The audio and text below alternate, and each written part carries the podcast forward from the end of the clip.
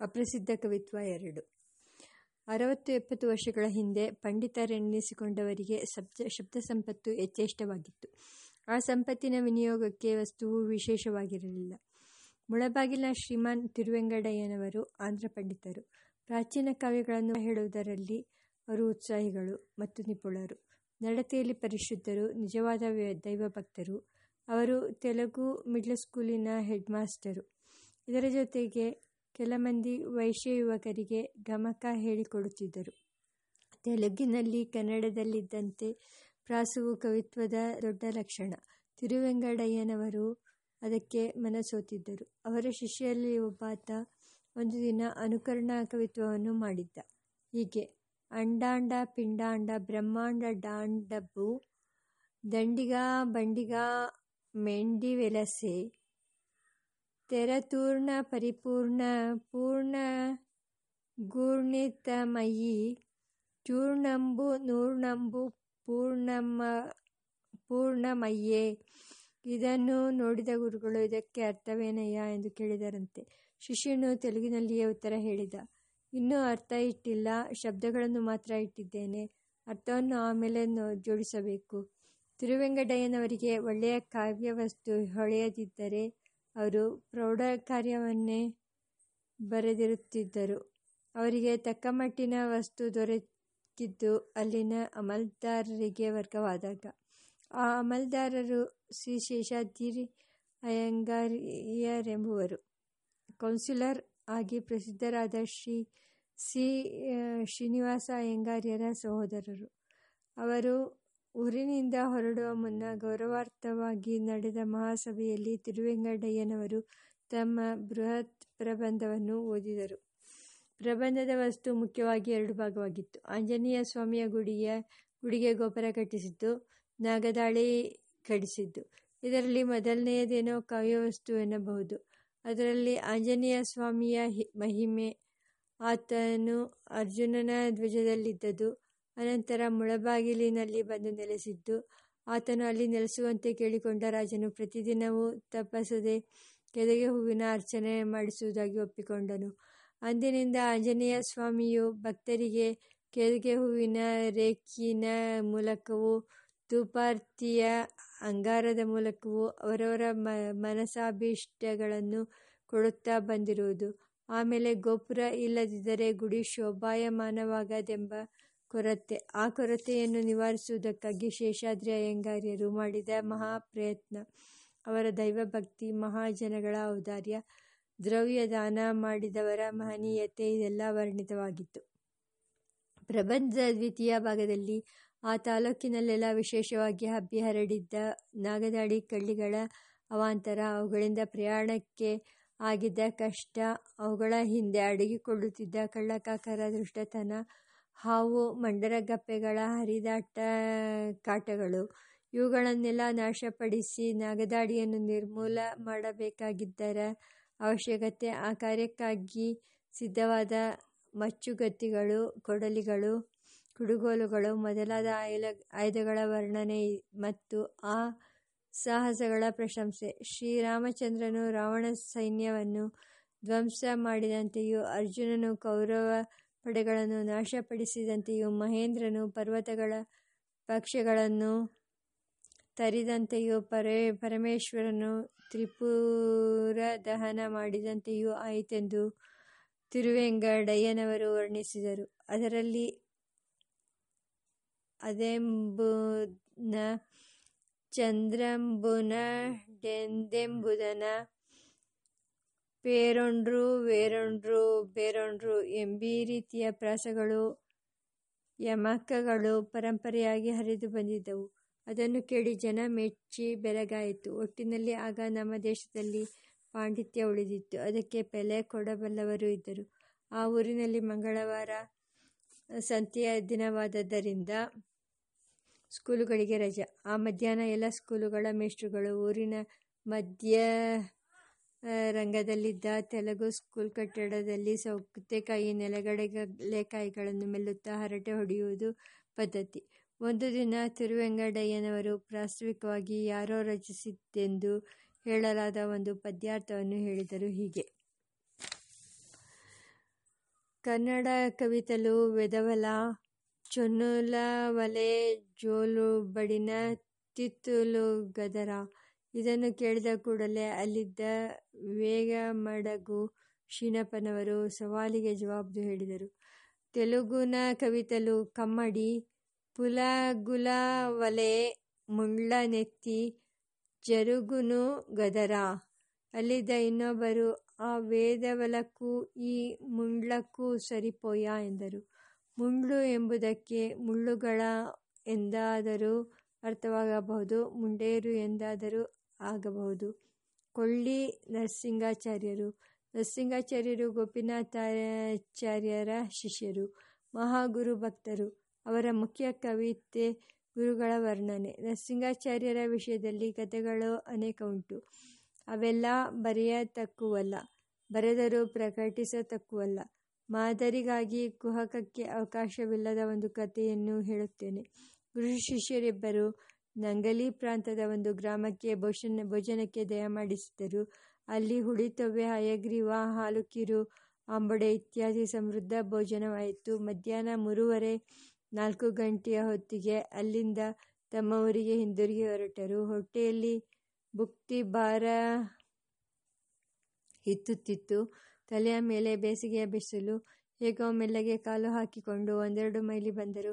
ಆ ವೇಳೆಗೆ ಆಯಾಸವು ಸಹಿಸಲಾರದಷ್ಟಾಯಿತು ಆ ಸ್ಥಳದಲ್ಲಿ ಮುತ್ತುಗದ ಕಾಡು ಕಾಣಿಸಿತು. ಅಗಲಗಲವಾದ ಎಲೆಗಳ ನೆರಳಿನಲ್ಲಿ ನೆಲದ ಮರಳು ತಂಪಾಗಿ ಹಿತಕರವೆಂದು ತೋರಿತು.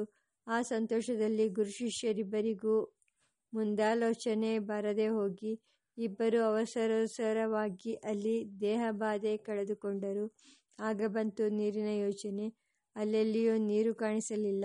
ಅಂಥ ಸಂದರ್ಭದ, ಸಂದರ್ಭದಲ್ಲಿ ಯಾರಾದರೂ ಏನು ಮಾಡಿಯಾರೋ ಹಾಗೆಯೇ ಉಟ್ಟ ಬಟ್ಟೆಯನ್ನು ಕೊಳೆತಾಕದಂತೆ ಮೇಲಕ್ಕೆತ್ತಿಕೊಂಡು ಗುರು ಶಿಷ್ಯರು ಕೊಂಚ ದೂರ ನಡೆದರು. ಆಗ ಅಲ್ಲಿ ಒಂದು ಚೊಕ್ಕಟವಾದ ಅಗಲವಾದ ಬಂಡೆ ಕಾಣಿಸಿತು. ಆಚಾರ್ಯರು ಹಿಂತಿರುಗಿ ನೋಡಿ ಎಲಾ ಈ ಬಂಡಿ ನಾ ಕಂಡಿ ಯಮಕುಂಡಿ ಶುದ್ಧಿಹಿ ಎಂದರು. ಶಿಷ್ಯನು ಆಚಾರ್ಯೆ ನಿಮಕುಂಡಿ ನಾ ಕಂಡಿ ಯಮಕುಂಡ್ಯೂ ಶುದ್ಧಿಹಿ. ಎಂದ ಶುದ್ಧಿಯಾದದ್ದು ಶುದ್ಧಿಕಾರಿ ಎಂದು ತತ್ವ. ಉರಿಯುವ ದೀಪ ಇನ್ನೊಂದು ದೀಪವನ್ನು ಉರಿಸುತ್ತದಷ್ಟೇ.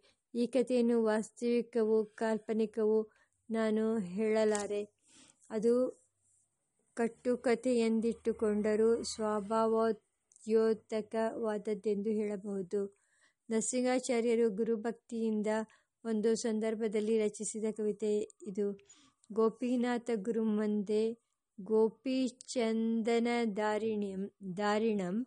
ಅಂಗಾರ ತುಳಸಿಯುಕ್ತಂ ಆರ್ದ್ರ ಚಿಕ್ಕಪೇಟಾನ್ವಿತಂ ಚಿಕ್ಕ ಎಂದರೆ ಮೊಳಕಾಲಿನಿಂದ ಮೇಲಕ್ಕೆ ಉಡುವ ಸಣ್ಣ ಪಂಚೆ.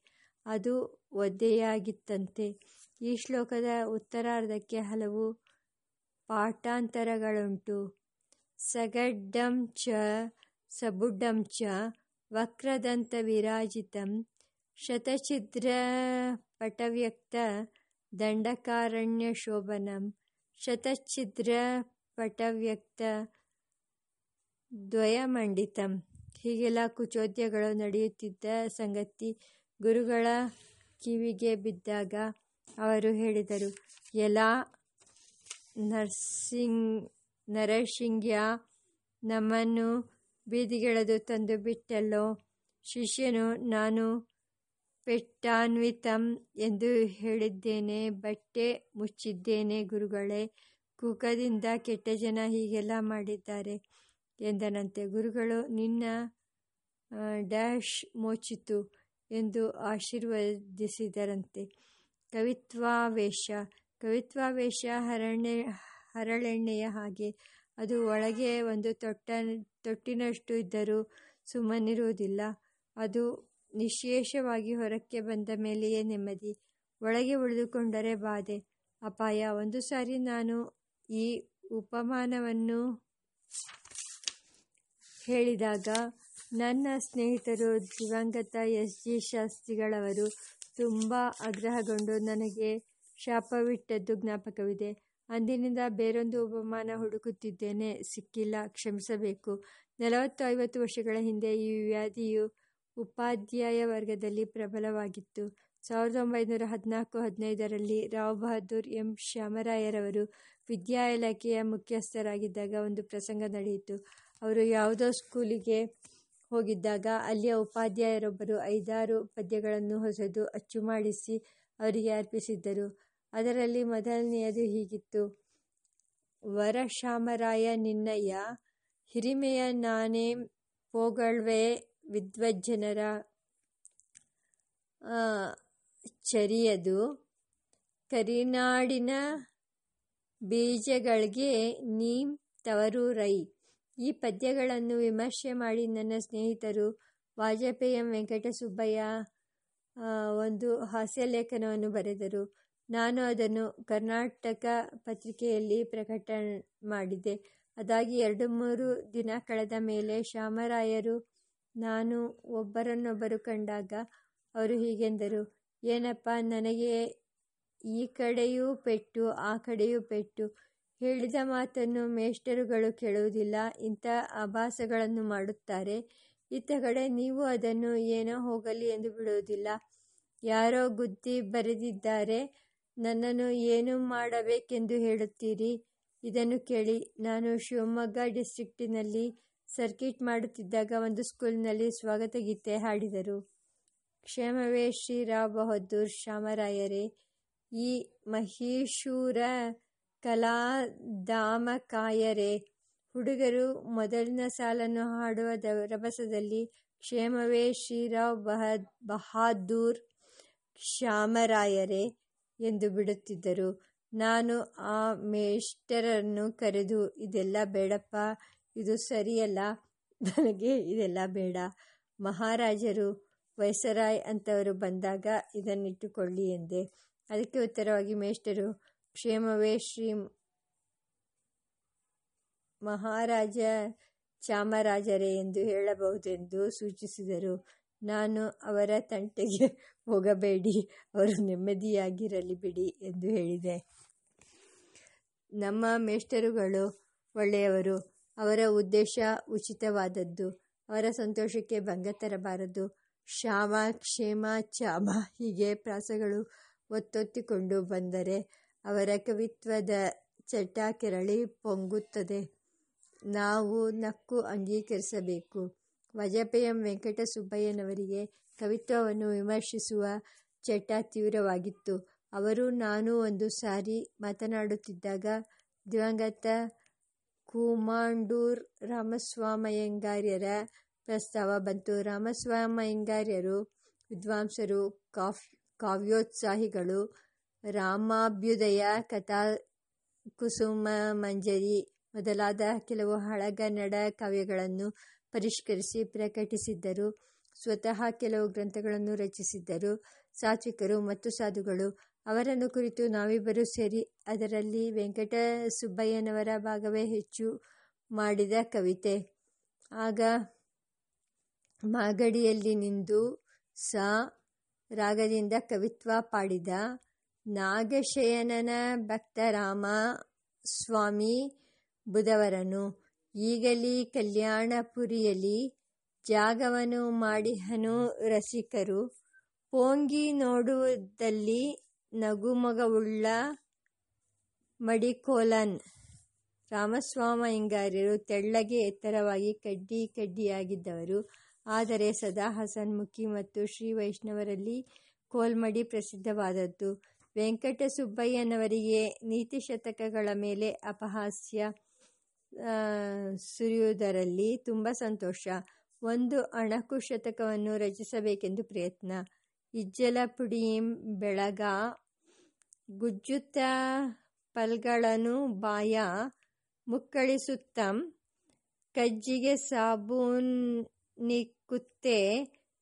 ಮಜ್ಜನವಂ ಗೈದು ಸುಖಂ ಬಾಳೆಲೋ ಸುಮತಿ.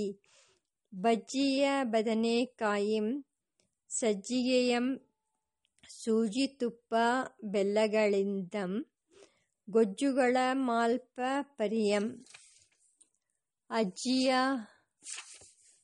ಬಳಿಯಲ್ಲಿ ಕುಳಿತು ಕಲಿಯೌ ಸುಮತಿ. ಈ ಲೇಖನದಲ್ಲಿ ಕವಿತ್ವ ಎಂದರೆ ಪದ್ಯ ಕಟ್ಟುವುದು ಎಂದರ್ಥ. ವೆಂಕಣ್ಣಯ್ಯನವರು ಕವಿಯಾಗಿದ್ದರೆಂಬುದು ನನ್ನ ಹೊರತು ಬಹುಶಃ ಯಾರಿಗೂ ತಿಳಿದಿರಲಾರದು. ಅವರು ಕವಿ ಎಂಬ ವರ್ಣನೆಯನ್ನು ಒಪ್ಪಿಕೊಳ್ಳುತ್ತಿರಲಿಲ್ಲ. ಆದರೆ ಕವಿತ್ವದ ವಿಷಯದಲ್ಲಿ ಅವರು ಚೇಷ್ಟೆ ಮಾಡುತ್ತಿದ್ದುದು ಉಂಟು. ಸಮೇ ತಮಾಷೆಯಾಗಿ, ಯಾರ ವಿಷಯದಲ್ಲಿಯೇ ಆಗಲಿ ಅವರಿಗೆ ಈಶ್ಯ ಅಸೂಯೆಗಳು ಇರಲಿಲ್ಲ. ಒಂದೊಂದು ಸಾರಿ ನಗಿಸುವ ಚಟ ಅವರಿಗೂ ಇತ್ತು. ಅವರು ಬಹುಮಂದಿಗೆ ಪ್ರಿಯರಾಗಿದ್ದದ್ದಕ್ಕೆ ಅದು ಒಂದು ಕಾರಣವೆಂದು ನಾನು ಅಂದುಕೊಂಡಿದ್ದೇನೆ. ಒಂದು ಸಾರಿ ಕನ್ನಡ ನಾಡಹಾಡಿನ ವಿಷಯದಲ್ಲಿ ಕೊಂಚ ಕುಚೋದ್ಯ ಮಾಡಬೇಕೆನಿಸಿತು. ಪ್ರಸಿದ್ಧರಾದ ಶಾಂತ ಕವಿಗಳ ರಕ್ಷಿಸು ಕರ್ನಾಟಕ ದೇವಿ ಎಂಬ ಹಾಡನ್ನು ಕೇಳಿದ ಮೇಲೆ ಯಾವುದೋ ಪ್ರಸಂಗದಲ್ಲಿ ಹೊರಟದ್ದು ಹೀಗೆ. ಭಕ್ಷಿಸು ಕರ್ನಾಟಕ ದೇವಿ, ನೀ ಭಕ್ಷಿಸು ಕರ್ನಾಟಕ ದೇವಿ, ಅಗ್ಗದ ಜೋಡದ ಬಕ್ಕರಿಗಳನ್ನು, ಮುಗ್ಗಿದ ರಾಗಿ ಮುದ್ದೆಗಳನ್ನು, ಗುಗ್ಗುರಿ ಕಡಲೆ ಹುರುಳಿಗಳನ್ನು ಹಿಗ್ಗಿದ ಜಗ್ಗಿದ ದವಡೆಗಳಿಂದ ಭಕ್ಷಿಸು ಕರ್ನಾಟಕ ದೇವಿ. ಇದರ ತಾತ್ಪರ್ಯವೇನೆಂದರೆ ದೇಶದ ಚರಿತ್ರೆ ದೊಡ್ಡದು, ಕೀರ್ತಿ ದೊಡ್ಡದು. ಅದರ ಇಂದಿನ ಜನದ ಬಾಳುವೆ ಆ ಗತವೈಭವಕ್ಕೆ ಹೊಂದಿಕೊಳ್ಳುವಂತಿಲ್ಲ. ಅಷ್ಟು ದೊಡ್ಡ ಕೀರ್ತಿಗೆ ನಾವಿನ್ನೂ ಅರ್ಹರಾಗಬೇಕಾಗಿದೆ. ಒಂದು ದಿನ ಚಿತ್ರಕವಿತ್ವವನ್ನು ಕುರಿತು ಮಾತನಾಡುತ್ತಿದ್ದೆವು. ತೆಲುಗಿನಲ್ಲಿ ಇಂಥ ಸಾಹಿತ್ಯ ಅಪಾರವಾಗಿದೆ.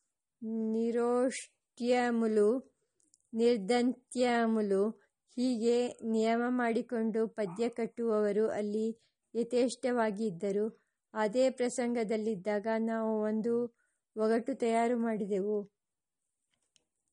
ಒಗಟು ಇಂದ್ರನು ಮರ್ವಶ್ಯಂ ಕರಿ ಕೆಂದೂಳಿಯ ಕೂಳುತ್ತ ಕೂಡುತ್ತ ಗೋಂದಾಗಿಸುವರ್ ರಂಧ್ರದಿ ಸೇರುತ್ತಲದು ಶೀನೆಂದು ಹರಿಧ್ಯಾನ ಮಾಡಿಸುವ ಪುಡಿಯೇನೈ? ಉತ್ತರ, ಭಗವಂತಂ ನಾಲ್ಮೊಗದಿಂ ನೆಗಡಿಯ ತಡೆಯಲ್ಕಸಾಧ್ಯಮಾಗಿರೇ, ತಪದಿಂ ದೋಗೆಯಿಸಿದಂ, ಹೊಗೆಸೊಪ್ಪಂ ಸೊಗಯಿಸಿದ ಸಸ್ಯದೋಳ್ ಪ್ರಶಸ್ಯಂ ನಸ್ಯಂ ಇಷ್ಟಾದ ಮೇಲೆ ನಾನೊಂದು ಸವಾಲು ಹಾಕಿದೆ. ವರ್ಗದ ಪಂಚಮಾಕ್ಷರಗಳನ್ನು, ಅನುನಾಸಿಕಾಕ್ಷರಗಳನ್ನು ಬಿಟ್ಟು ನಸ್ಯದ ಮೇಲೆ ಒಂದು ಪದ್ಯ ಕಟ್ಟತಕ್ಕದ್ದು ಅದು ಆಯಿತು ಹೀಗೆ. ದಸ್ಯದ ಭೂಗೋ ಸಗ್ಗದ ದೃಶ್ಯವೋ ಇದು ದೇವತೆಗಳ ಬಚ್ಚಲ ಗೃಹವೋ, ಹಾಸ್ಯದ ಬೀಡು ಆ ಬುದಿಚತ್ತು ರಾಸ್ಯದ ದಾವೇದ ದಾಕು ಚಿಟಿಕಿಯದಲ್ಲೇ ಕನ್ನಡ ಸಾಹಿತ್ಯದ ಚರಿತ್ರೆಯಲ್ಲಿ ನೆಲ್ಲು ಹುಲ್ಲು ಹಗ್ಗದ ಯುಗ ಕಚಗುಳಿಯ ಜುಂಜಿನ ಯುಗ ಒಂದಿತ್ತು ಆ ಯುಗದ ಉದಾಹರಣೆಗಳು ಮೇಲಿನವು. ಈಗ ಆ ಯುಗ ಮುಗಿದು ಹೋಗಿದೆ ಎಂದು ತೋರುತ್ತದೆ. ಆದರೂ ಸಂಪೂರ್ಣವಾಗಿ ಮುಗಿದಿರುವಂತೆ ಕಾಣುವುದಿಲ್ಲ. ಕೆಲವು ವರ್ಷಗಳ ಹಿಂದೆ ಒಬ್ಬನೊಬ್ಬ ಮಂತ್ರಿಗಳ ಮನೆಯಲ್ಲಿ ಮದುವೆಯಾದಾಗ ಪ್ರಸಿದ್ಧ ಸಾಹಿತಿಗಳೊಬ್ಬರು ಹರಕೆಯ ಪದ್ಯಗಳನ್ನು ಹವಣಿಸಿ, ಶ್ರವಣ ಮಾಡಿಸಿ ಒಂದೆರಡು ವರ್ಷ ಎಕ್ಸ್ಟೆನ್ಷನ್ ಸಂಪಾದಿಸಿಕೊಂಡರಂತೆ. ಅದು ಸರಿಯಾದದ್ದೇ. ಕಾವ್ಯವನ್ನು ಯಶಸ್ವಿಗೋಸ್ಕರವೂ, ಹಣಕ್ಕೋಸ್ಕರವೂ, ಲೌಕಿಕ ಅನುಸಂಧಾನಕ್ಕೋಸ್ಕರವೂ ಶಿವನ ಹೊರತು ಮಿಕ್ಕವರ ವಿನಾಶಕ್ಕೋಸ್ಕರವೂ ರಚಿಸತಕ್ಕದ್ದೆಂದು ಪಂಡಿತ ಪ್ರಕಾಂಡನಾದ ದಂಡಿಮಹಾಶಯನೇ ಪರವಾನಾಗಿ ಕೊಟ್ಟಿದ್ದಾನೆ. ಕಳೆದು ಹೋದ ಅಥವಾ ಕಳೆದು ಹೋಗುತ್ತಿರುವ ಯುಗಗಳನ್ನು ನಾವು ವಿನೋದಕ್ಕಾಗಿ ನೆನೆದುಕೊಂಡು ನಕ್ಕಿದ್ದಾದ ಮೇಲೆ ಮರೆತು ಬಿಡೋಣ ಅದು ಮುಗಿದಿದ್ದರೂ ಕನ್ನಡ ಕಾವ್ಯಧಾರೆಗೇನು ಕುಂದು ಬಂದಿಲ್ಲ. ಅದು ಹೊಸ ಹೊಸ ರೂಪಗಳಲ್ಲಿ ಮಹಾ ಪ್ರವಾಹವಾಗಿ ಹರಿಯುತ್ತಿದೆ. ನಾವೆಲ್ಲ ಸಂತೋಷ ಪಡೋಣ